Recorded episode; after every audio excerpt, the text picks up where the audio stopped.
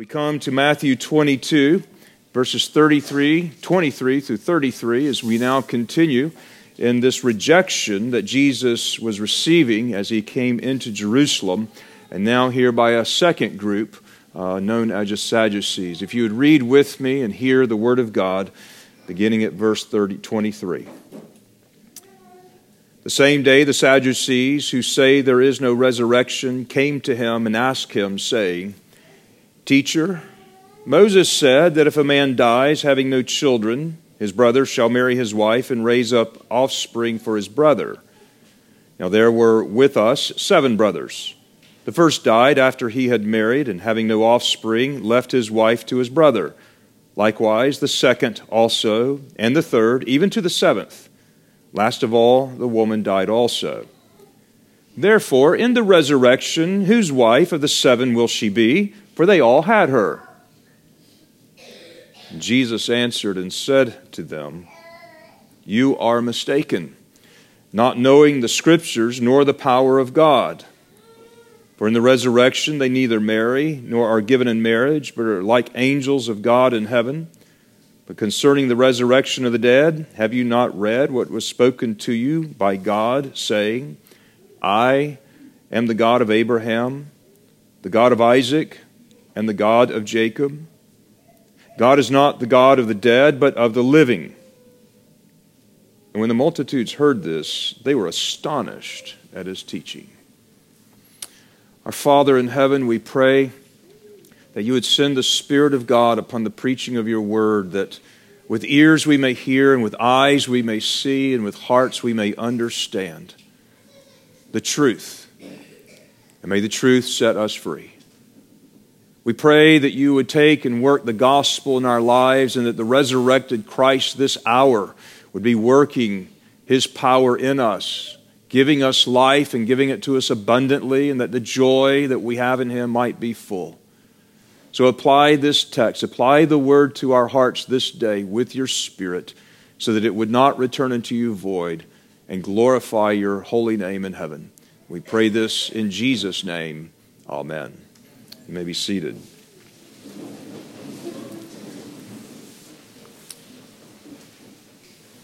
As you're seated, if you would just look at your hands. Look at your hands. If everybody does it, it's not as uncomfortable. Kids, look at your hands.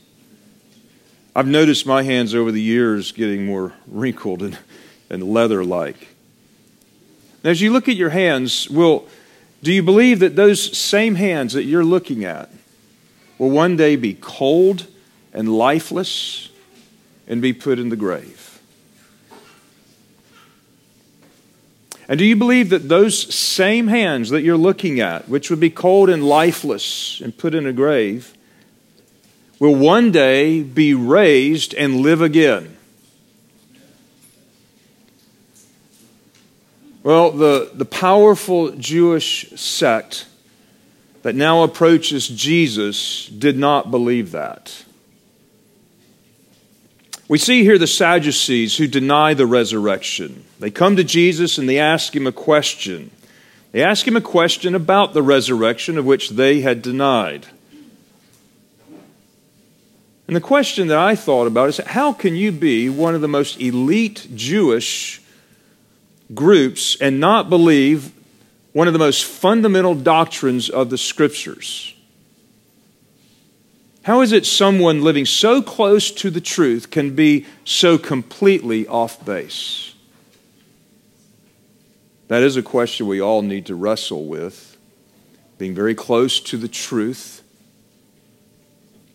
And the truth is always in contrast with our humanism.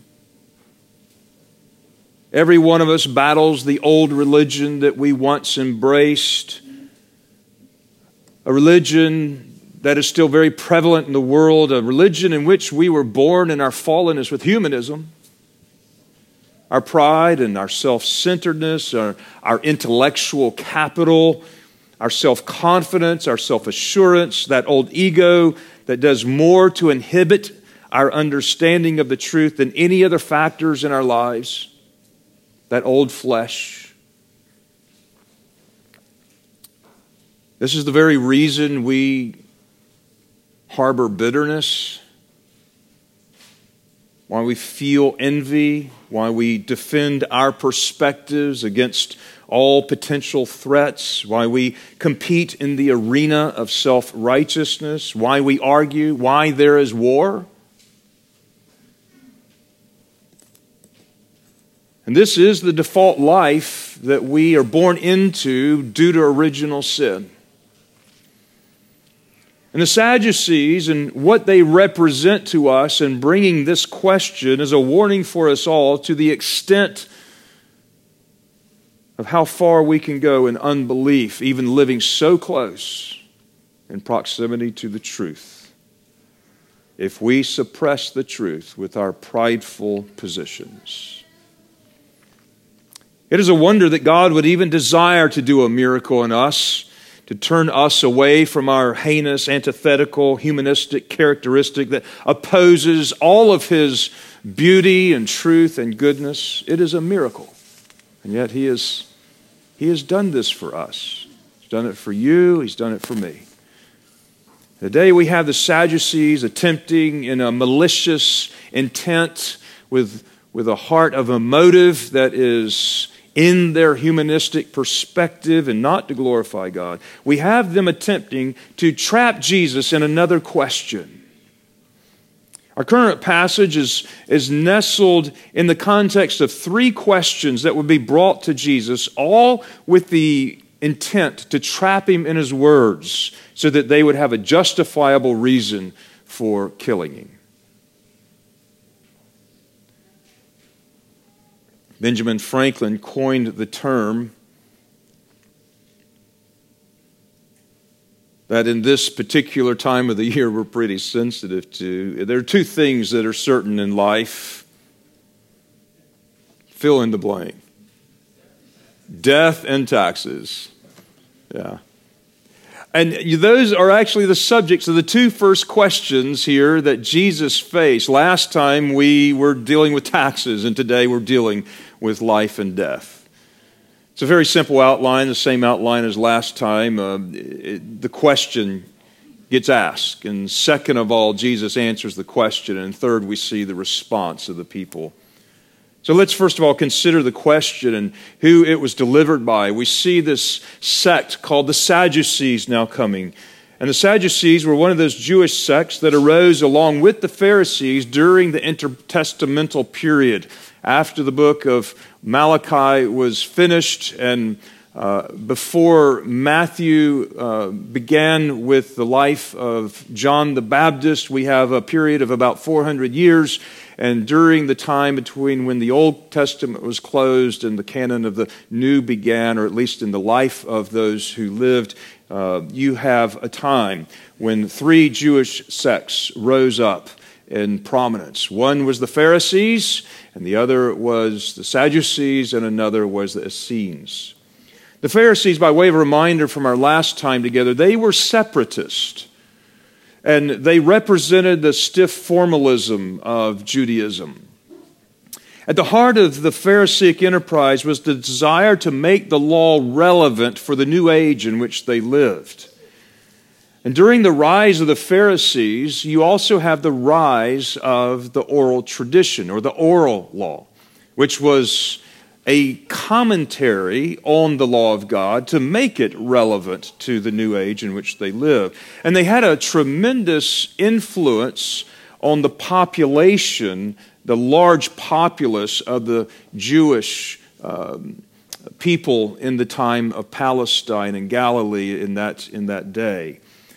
They, they could even have the ability, according to Josephus, to sway the population even against kings and the high priest, from which the high priest was from the Sadducees. See?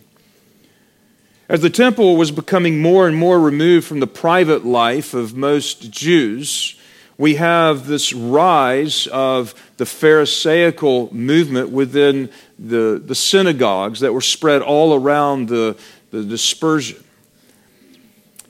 And you have the an increasingly uh, political and aristocratic class that was focused at the temple, and we'll learn of that as the Sadducees. And so you had somewhat of a competition uh, between the Pharisees and the Sadducees. And a shift was being taken place away from the centralized place in Jerusalem at the temple out into the land where the Jews often lived, spread upon uh, the land of Palestine. And that's where the rise of the strength of the Pharisees took place. They were the party of the synagogue, not the party of the temple. Now, the Sadducees, the ones that we are now considering before us, are a much smaller sect, but a very powerful and influential sect. We read less of them than we do of the Pharisees, and yet they were inseparably linked to the temple. That is why when the temple was destroyed in AD 70, we do not see the Sadducees anymore. We do see the Pharisees, however. They were an aristocratic class. They were a priestly class. They were drawing their base and support from the upper class of society as well as the priesthood. The Sadducees occupied the dominant seats of the great Sanhedrin. Um, and while they were lesser Sanhedrins, the great Sanhedrin was the one in Jerusalem, and the temple and it was the Jewish court, which was the strongest and most powerful in the land, which also includes both religious matters and political matters, and they could adjudicate in both of those realms for the Jews. The high priest came from the Sadducees.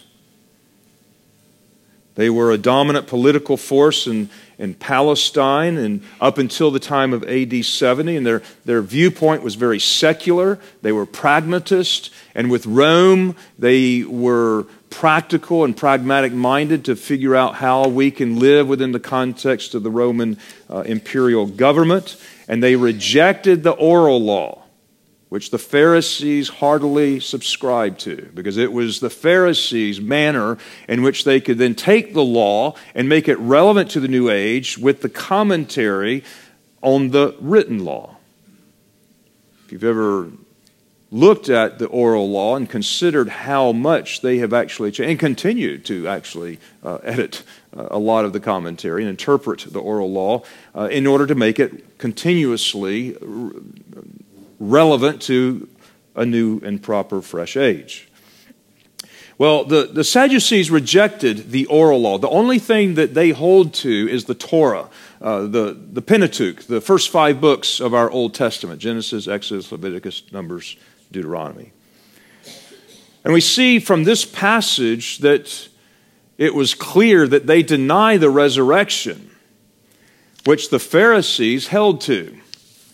Now, they didn't just deny the resurrection, they denied angels, they denied the spirit in man after he is dead. In other words, life after death in any form. And so there was a denial of, of these matters. In fact, we know the Sadducees in Scripture characteristically by what they denied. I think there's a lesson that we can learn from in that respect. There's quite a bit of competition between the Pharisees and Sadducees, uh, competitiveness for the power of the populace as well as the religious leadership of the Jews who lived in that day. You might understand this better in the light of Acts chapter 23 when Paul was then brought before the court, the Jewish court, and he knew that he was in the presence of both Pharisees and Sadducees and with some cleverness, he brings up the issue of the resurrection that sets the Pharisees and the Sadducees off against each other, kind of now ignoring the focus of the matter, which was Paul himself. And he set, he, he, he's able to stir the pot up against these two groups on this debate over the resurrection. And in that debate, as it has always been the case, the Pharisees always had a disadvantage. And they had the disadvantage because the Sadducees only accept the Pentateuch. And so all of the other scriptures, except for the Pentateuch, would be rejected by the Sadducees. And so, therefore, the Pharisees were unable to use the rest of the scriptures or the scriptural arguments from other passages because the Sadducees would simply reject them out of hand. It would be much like us today arguing with a Jew over Jesus being the Messiah. And we go to our New Testament, and they, of course, would deny that. It was fair game because the New Testament is, is, is our but not theirs. And so they would discount any argument from the New Testament. That's basically how it was with the Pharisees and the Sadducees. And when the Pharisees, Sadducees then came to Jesus with this loaded question to trap him in his words, we can now begin to see the political buildup happening right there in Jerusalem. Last time we see where the Pharisees, who were at uh, odds with the Herodians, in fact, the ones that they hated, they, they hated each other so much that it, it, their hatred for Jesus was the only thing that surpassed their hatred for each other. So they grouped it up with the Herodians, which is a very political uh, following, in order to trap Jesus in the first question. Now you have a dominant political force and the Sadducees rising up against Jesus. So we see all of the politics and political powers in Jerusalem rising up, and the heat is being turned up so that we should be able to feel the heat from all of these different quarters of power religiously, politically, and we will see even Rome get involved in this before it's over. But the Sadducees come to Jesus with the question.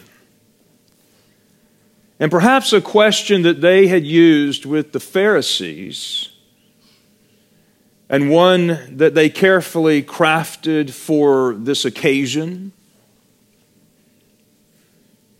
considering that in their hearing the Pharisees would be listening and knowing that the parameters that they had set would be very narrow.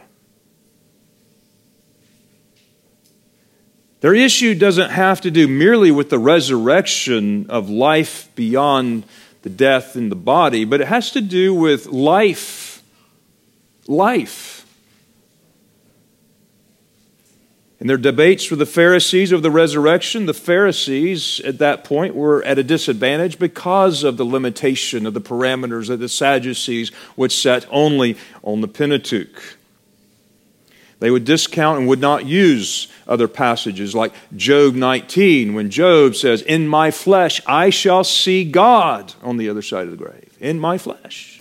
One of the strongest resurrection passages in all of Scripture is from Job. Or passages like Psalm 16, that God would not allow his Holy One to see corruption in the grave. A key passage that the apostles would use later in bringing to bear upon the life of the resurrection of Christ.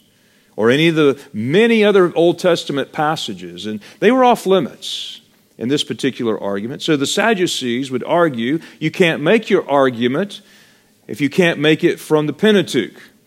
And if you can't, our argument stands. If you look back over, they would say, if you look back over the life of Abraham and Isaac and Jacob and Moses in the law, they didn't believe in the resurrection. That's how they would think about it. So they, they felt like they had uh, the argument. One, hermetically sealed, signed, sealed, delivered, shut, case shut. And so their question was bringing forth a case of an incident that they bring out of the law of God from the, from the 25th chapter of Deuteronomy on a levirate marriage. Levirate is coming from the Latin word brother in law. And they're bringing to Jesus a very highly improbable case, but it's in theory, okay? Seven brothers. Now, it's not an impossible case because Larry has that many kids. And so technically, we could take all the Ryan boys and line them up and say, all right, theoretically, now with the Ryans, uh, this would qualify for the number of brothers in this situation. But what they're bringing forth is reference very specifically in Deuteronomy 25. When a brother is to raise up children to him through his widow, to give his widow children to take care of her, and to also preserve the family inheritance through his brother and to maintain his brother's name in Israel. And all of this was a part of the Old Covenant where names, inheritances, and genealogies were critically important to line all of this up with the coming Messiah so that we will know the Messiah when he comes. When Messiah comes, those endless genealogies are no more of benefit. But here it was very important. And it was part of the law that God had given in Deuteronomy from the Pentateuch. And the Sadducees bring to Jesus this question, a scenario from the Pentateuch, but they apply it now to the resurrection which they deny. They say oh, you have a man that marries a woman and they have no child and he dies. And so a brother now marries her and they still have no child. And then he dies, and then the third and the fourth, all the way to the seventh. And then finally, the woman herself dies. So in the resurrection, whose wife will she be? You can also see at that moment they kind of sit back, kind of smug, and they're just waiting. Now, no doubt, that would be a, a tangled up mess, would it not?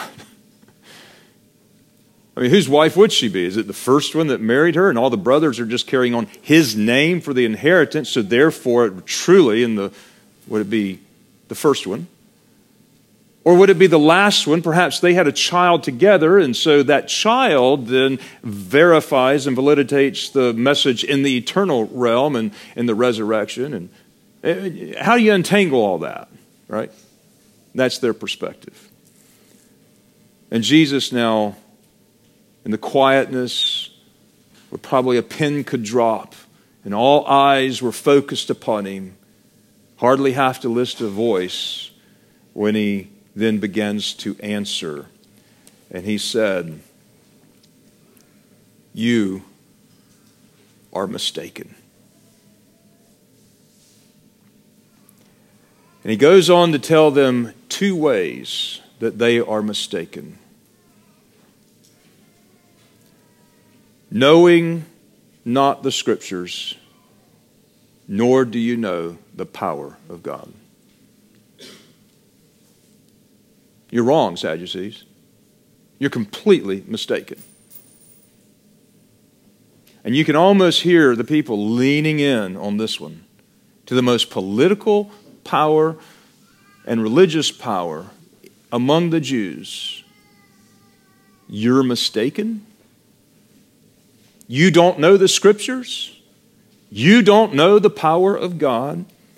And he's going to answer those two aspects of his answer in reverse order, beginning at verse 30.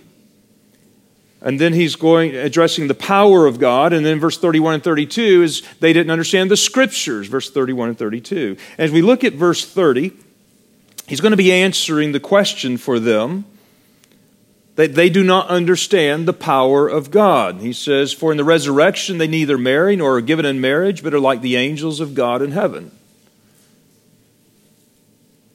They didn't understand. And what they didn't understand was not merely that God was powerful enough to raise the dead, but He is powerful enough to raise them into a different level of existence. In fact, he is powerful enough to raise them into a different level of existence that the very question you're asking me becomes moot. You don't understand the power of God. Resurrected bodies are both like its present existence and simultaneously unlike them. And our Lord informs them regarding the power of God in the resurrection. They don't marry and they're not given to marriage. Now, I remember a time that was very disturbing to me, especially when I was about to get married. And I thought deeply about the time, and then even after my marriage, and I've grown closer over the years to my wife, and I'm like, wow, what is it? You know, not going to be married in heaven to my wife? And that can be disturbing for us from our earthly perspective. But we need to remember right here that God does all things well, and He is very good, and He is powerful. And you have to receive what Jesus says regarding his power, or else we're going to make the same mistake the Sadducees made about his power on this score. So don't lament, young people and old people alike, on that score. Not only is it within the power to resurrect us from the dead, but it is in His power to raise us up to a life in this body that so far exceeds the joy of this life, even of all the relationships in heaven with one another. We don't know what it's going to be like, but we do know it's going to be good. And it is going to be glorious, and it will far excel anything that we enjoy here in this earthly life. And the second thing he does is he now turns to the scriptures. You don't know the scriptures, he tells them. And where does he turn to? He turns specifically to the Pentateuch, and he's going to answer them from the own scriptures that they believe is authoritative. Have you not read? Now I want you to notice very carefully how he words this in verse 33. But concerning the resurrection of the dead, have you not read? Now look at the next few words. What was spoken to you by God? What was spoken to you, Sadducees, by God in the Scriptures? That takes a little bit of time to let that sink in.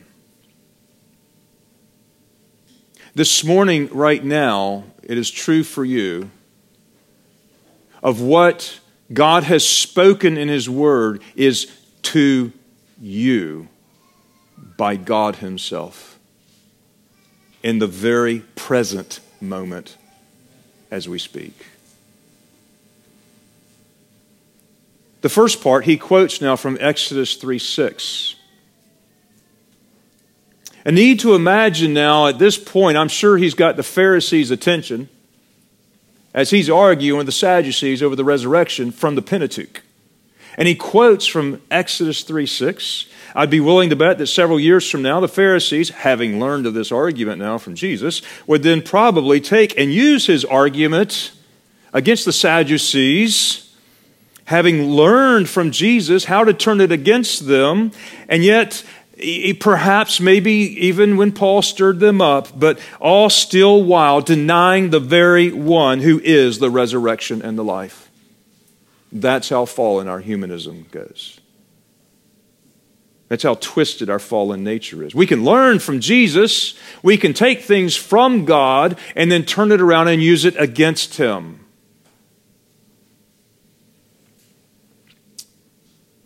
But how does this quote support the bodily resurrection?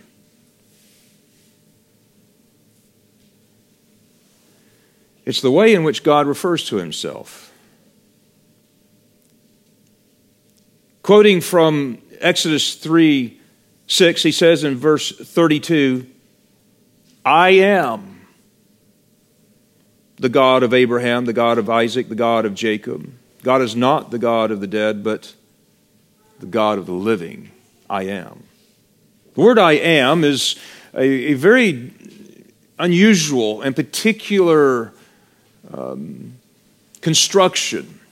It was first given to Moses at this passage as God is speaking to Moses, and he then reveals himself to Moses as I am.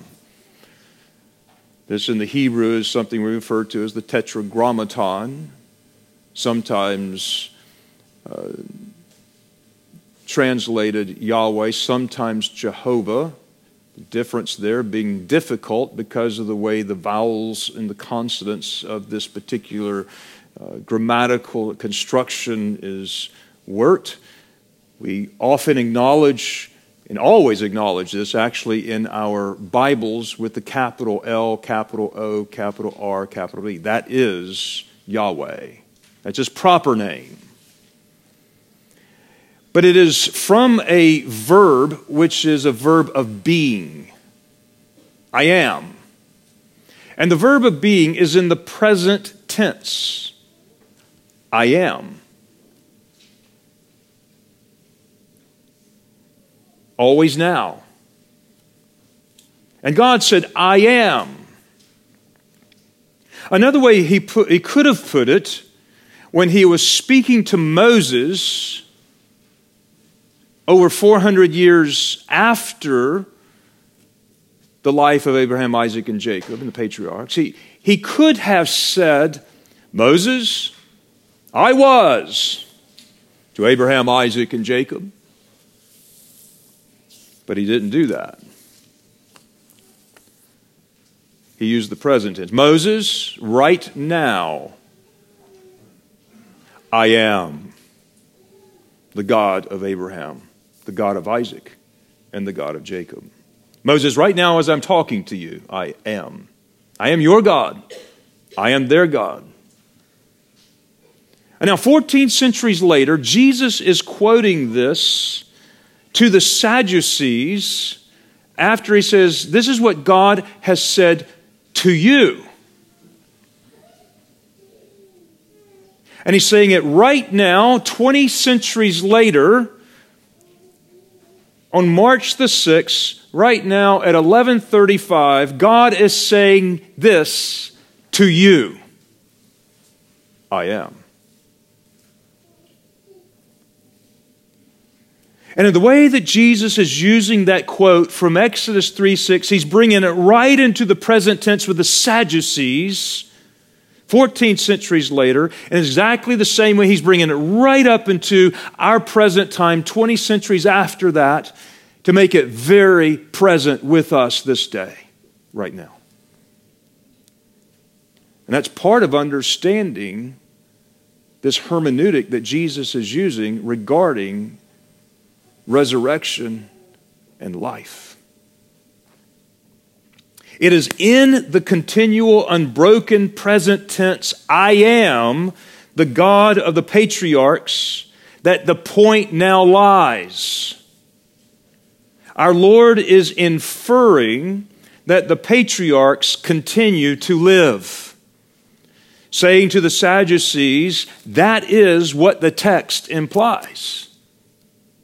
The present tense of that verb implies that the patriarchs continue to live now in the presence of God, who is continuing to live. And so are they. Now, for us to consider this for a moment, because it gets a little more difficult, how are Abraham, Isaac, and Jacob living right now in the presence of God? In what state are they dwelling? And I think you would agree with me, they are living in a non bodily state. To be absent from the body is to be present with the Lord. The apostle would later uh, comment on this. Even from Job, he knew he was going to die and be in the grave and worms would eat him, but in his flesh one day he would see God. See? So there was a time where the bodies are separated from the spirit. But what he's getting at in the first part of the implied aspect of this argument is that they still are existing and they are alive today.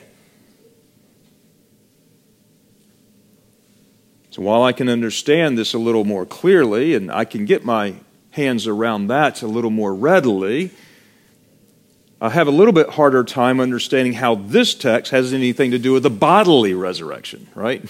That's kind of where we're at with it. But you know what Jesus said? He's answering that question and he's saying to the Sadducees, You do not understand the scriptures. And he is chastening them for not being able to put it together regarding the truth of the resurrection based on this passage. Again, the answer is going to be by implication, not explicit statement. And we'll have to think about it from the Pentateuch in a holistic way. What is a human being by biblical definition taken from the Pentateuch? What is a human being? How did God reveal it? How did God create a human being?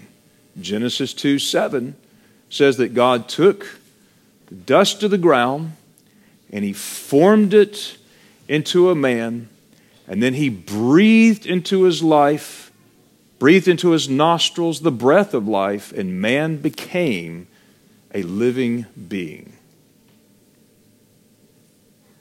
That's what a human is. A human has two components a body and a spirit. I know some would say body, soul, and spirit, and he does sanctify us all three, but in this case, we're focusing on the Spirit of God breathed into an earthen vessel. A, a dead corpse lying there, lifeless and breathless, is not human. And neither is a spirit without its body human. It's a person, it's alive it has its faculties, yes. But when God made humanity, He made body and spirit. And what Abraham, Isaac, and Jacob are, they're not just pure spirit. They are separated from their current bodies. But are they a pure spirit or are they human beings? A human is a spirit indwelling flesh and blood. That, by definition, biblically, is what a human is. And the text teaches bodily resurrection from a series of two inferences. Number one, I read that I am the God of the living from Exodus 3 6.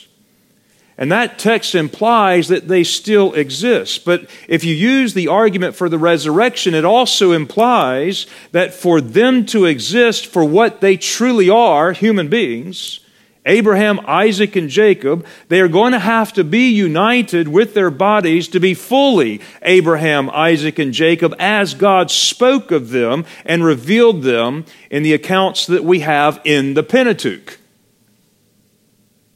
Did you track all that? They're fully human.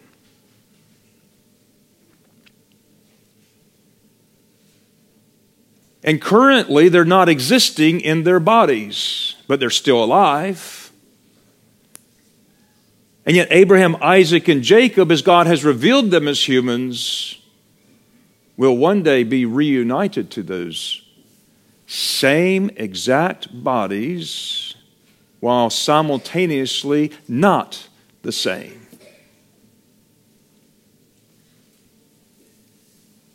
Maybe I should take the word exact out. Now, there's no explicit statement in the Pentateuch about this. And Jesus says, But you are mistaken. You do not know the Scriptures. Have you ever considered this, Sadducees, the God I am, and what those implications are to the living Abraham, Isaac, and Jacob as I have revealed them to you in the Scriptures? Now, there's an application here for us. It's actually a very powerful application in terms of the hermeneutic and how we interpret the Bible.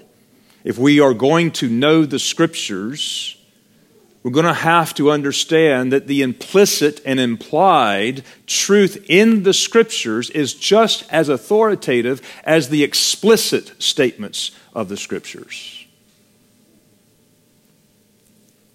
Jesus argues from implicit and implied truth, and he expects us to be responsible for the implied truth of the Scripture. I think this was also brought up in same in principle form when he was rebuking Nicodemus, the teacher of the law, and he didn't understand what Jesus was talking about, about being born again from Ezekiel. And we see this throughout. That's why it, Jesus said, He who has ears, let him hear. Now, God's truth revealed by way of inference is just as authoritative to us. Now, we don't have to go and make it up. We're not allegorizing Scripture. No. This is God's intent for us. This is His truth to us, and we don't have to get creative with it. We just have to find out spiritually what has God thus said. And he tells the Sadducees they were mistaken, not understanding the scripture and the implied truth that it reveals.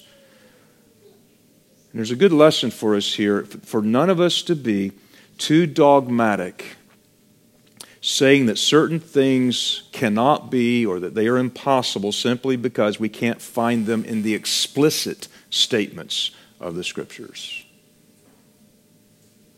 We have to know the scriptures. Now, in this particular case, the Pentateuch implied and it taught the resurrection, of which then the further scriptures would continue to fulfill and explore and give explicit statements. And we do have explicit statements in the Word of God, so we don't have to rely merely on the implicit teaching of the Pentateuch. But the point here is that had the Sadducees truly desired the truth and had a humility to accept it, God would have revealed it to them.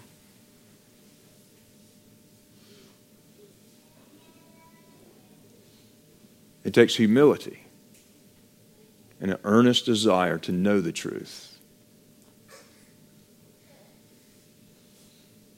You can understand the parables, is what he would tell his disciples, if you trust me. Faith precedes understanding, as Augustine would say to Pelagius, not the other way around. And one of the main reasons why you and I resist the truth is because the implications because of the implications that we think about. See, we think about implications. If truth is pushed up against my life and it, it examines me and exposes me, I often think about those implications. What changes do I need to make? Uh, the, the fear that I might have of what I have to face. Truth confronts all of our humanism so that we don't readily yield to it.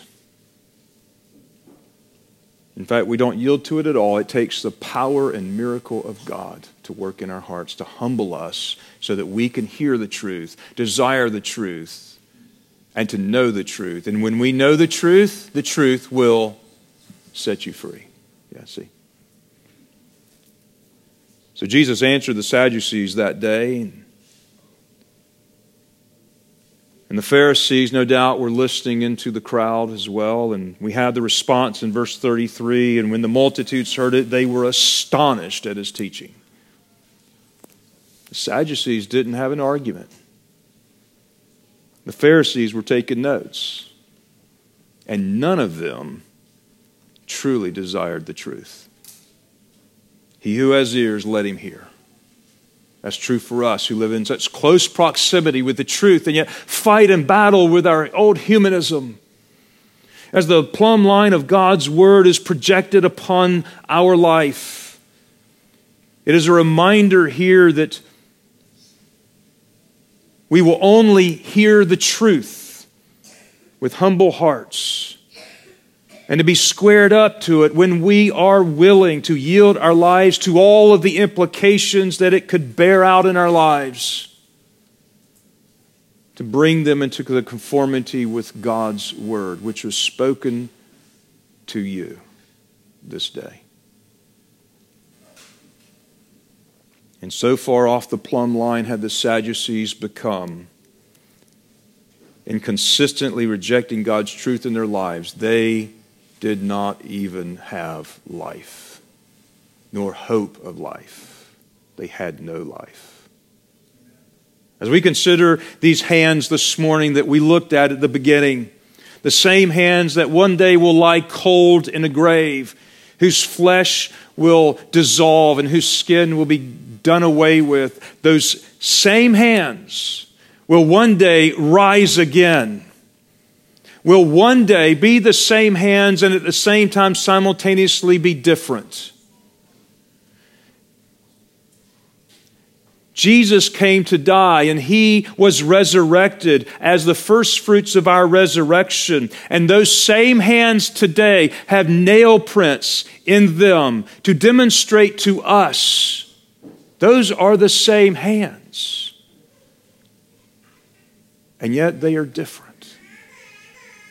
And he, bearing those scars, reminds us of who he is and what he has done for us so that today we can enjoy him in the life that he lives in us and know the resurrection. And we can know the life in Christ our King.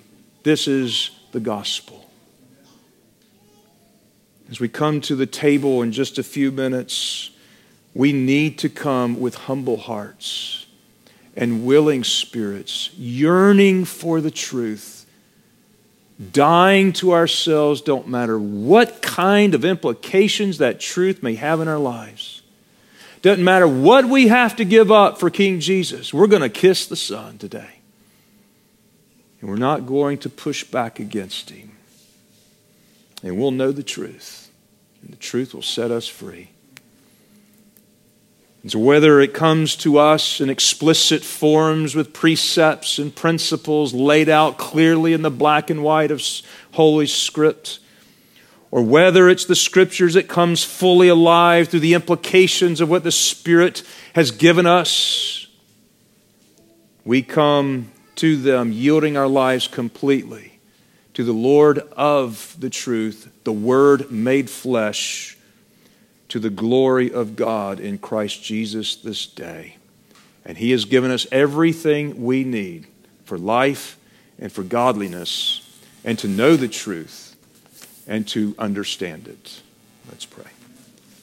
Our Father, we thank you for the glorious gospel that apart from your interceding in our lives when we were so entrapped in our humanism, we would have been just like the Pharisees, denying all these glorious truths. But in the miracle of regeneration, you breathed into us now a new life into these old dead humans. And we become a new creature in Christ, now united together with his body, so that as he lives now in the flesh, at the right hand of God the Father, we in Him have true humanity today, true life today in His flesh. Oh, the profound mystery of the bride being united to the husband, where the two become one flesh. We this day can have a taste of the resurrection in Him, even at the table as we come with our eyes open and our hearts ready to receive the truth, even in the mysteries that are before us. And we pray, Lord, that as we yield our lives humbly to obey the truth and obey the gospel, that you would set us free from all of our fears, anxieties, those things that we worry about and the implications that we consider quieten our spirit today with the peace of God that passeth all understanding, knowing that you do all things well and you are very good. May we not minimize your power, and may we understand the Scriptures. To the glory of your Son, our risen Lord Jesus Christ, in whose name we pray. Amen.